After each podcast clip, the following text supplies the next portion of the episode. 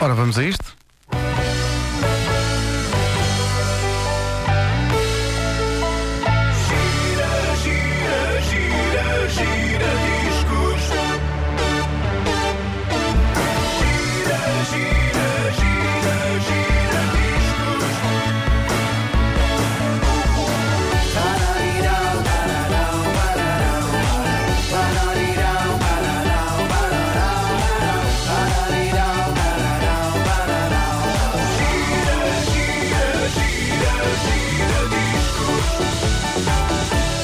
Ora bem, esta canção diz-me muito por várias razões. A primeira delas é a mais evidente, é muito boa. É muito boa. É uma grande das, canção. das melhores canções de sempre. Ah, Trata-se de Hotel California dos Eagles, que saiu em 1976 num LP com o mesmo nome. Sim. E é uma daquelas que tinha tudo para não ser um êxito, porque é uma canção longa, estende-se durante épicos seis minutos, o que não é nada amigo da rádio, tem uma letra estranha e surreal. Muita gente tenta decifrar todas as curvas e contracurvas desta letra. E para mim esta canção arrebatou-me por várias razões. E vou passar a descrevê-las, enchendo aqui este chouriço para poder fazer um timing para me calar e para ele começar a cantar. Só que eu tinha-me esquecido que esta introdução é de facto muito longa. Não faz mal, Nuno. Estamos Uma aqui para te apoiar. É isso, é isso. Vamos ouvir agora um bocadinho. Posso contar até Um bocadinho a 40. cantar. Olha, é agora.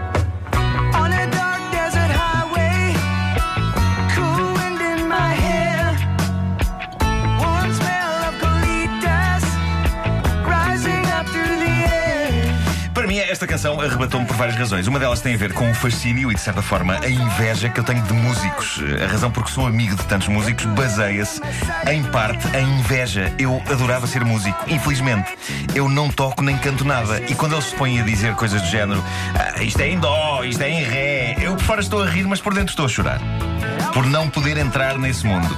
Por não ter nenhuma contribuição a fazer para essa temática. Eu gostava de poder entrar nessas conversas deles e dizer: Não, eu acho que isso é em mim. Só que não me atrevo, claro. Simplesmente rio-me como se estivesse a saber do que eles estão a falar. Siga em frente.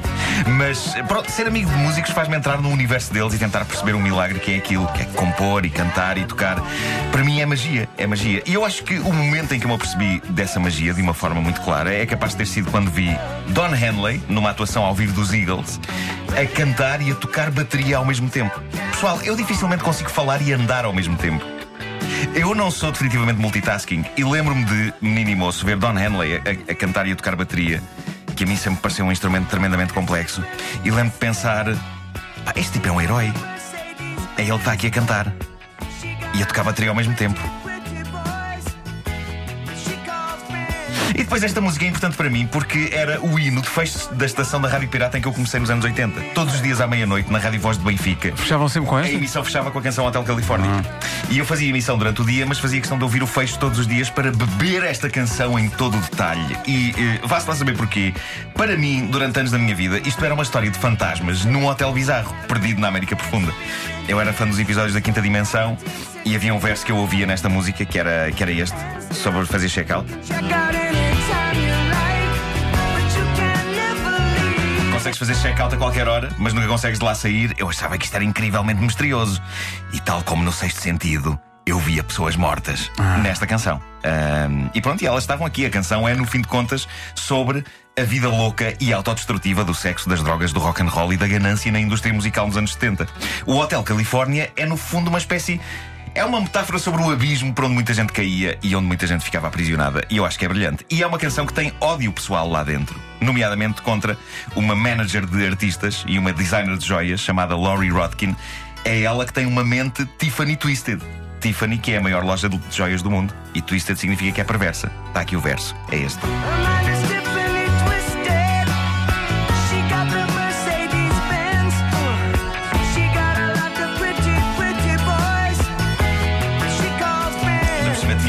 Rapazes muito, muito bonitos a quem ela chama de amigos. Pois. Portanto, isto tinha bastante negrume e bastante alfinetada este clássico, que para muita gente é só mesmo uma canção magnífica sobre um hotel misterioso. Uma canção magnífica sobre um hotel misterioso com um dos mais espetaculares duelos de guitarras da história da humanidade. De um lado, Don Felder, do outro, Joe Walsh, e deste lado, eu. Eu aprendi a cantar este solo de, de guitarra. Ah, põe aí o solo de guitarra. Dá-lhe. favor. É pá, por amor de Deus.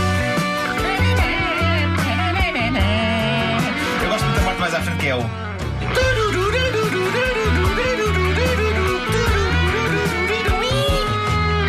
é assim que eu as engato, não é? E muito bem. Toda a minha vida. Maravilha. Olha, olha, olha agora, olha o. É agora, não é? Agora. Dá-lhe. Ainda não é aqui essa.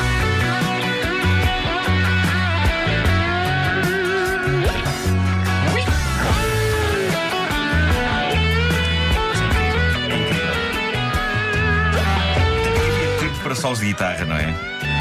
Quais singles de 3 minutos? Não, 6. E metade é um solo de guitarra. Solos de guitarra são tramados, não são? São, são.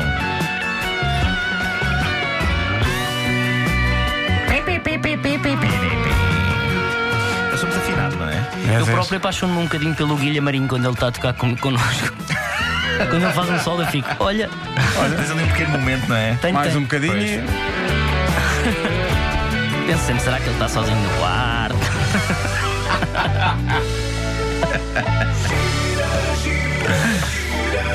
Mas depois ele para de tocar e tu desapaixonas-te, não é? Diga, é um Pois, parvo. claro. Pois, claro. Disponível com som e imagem em radiocomercial.ol.pt.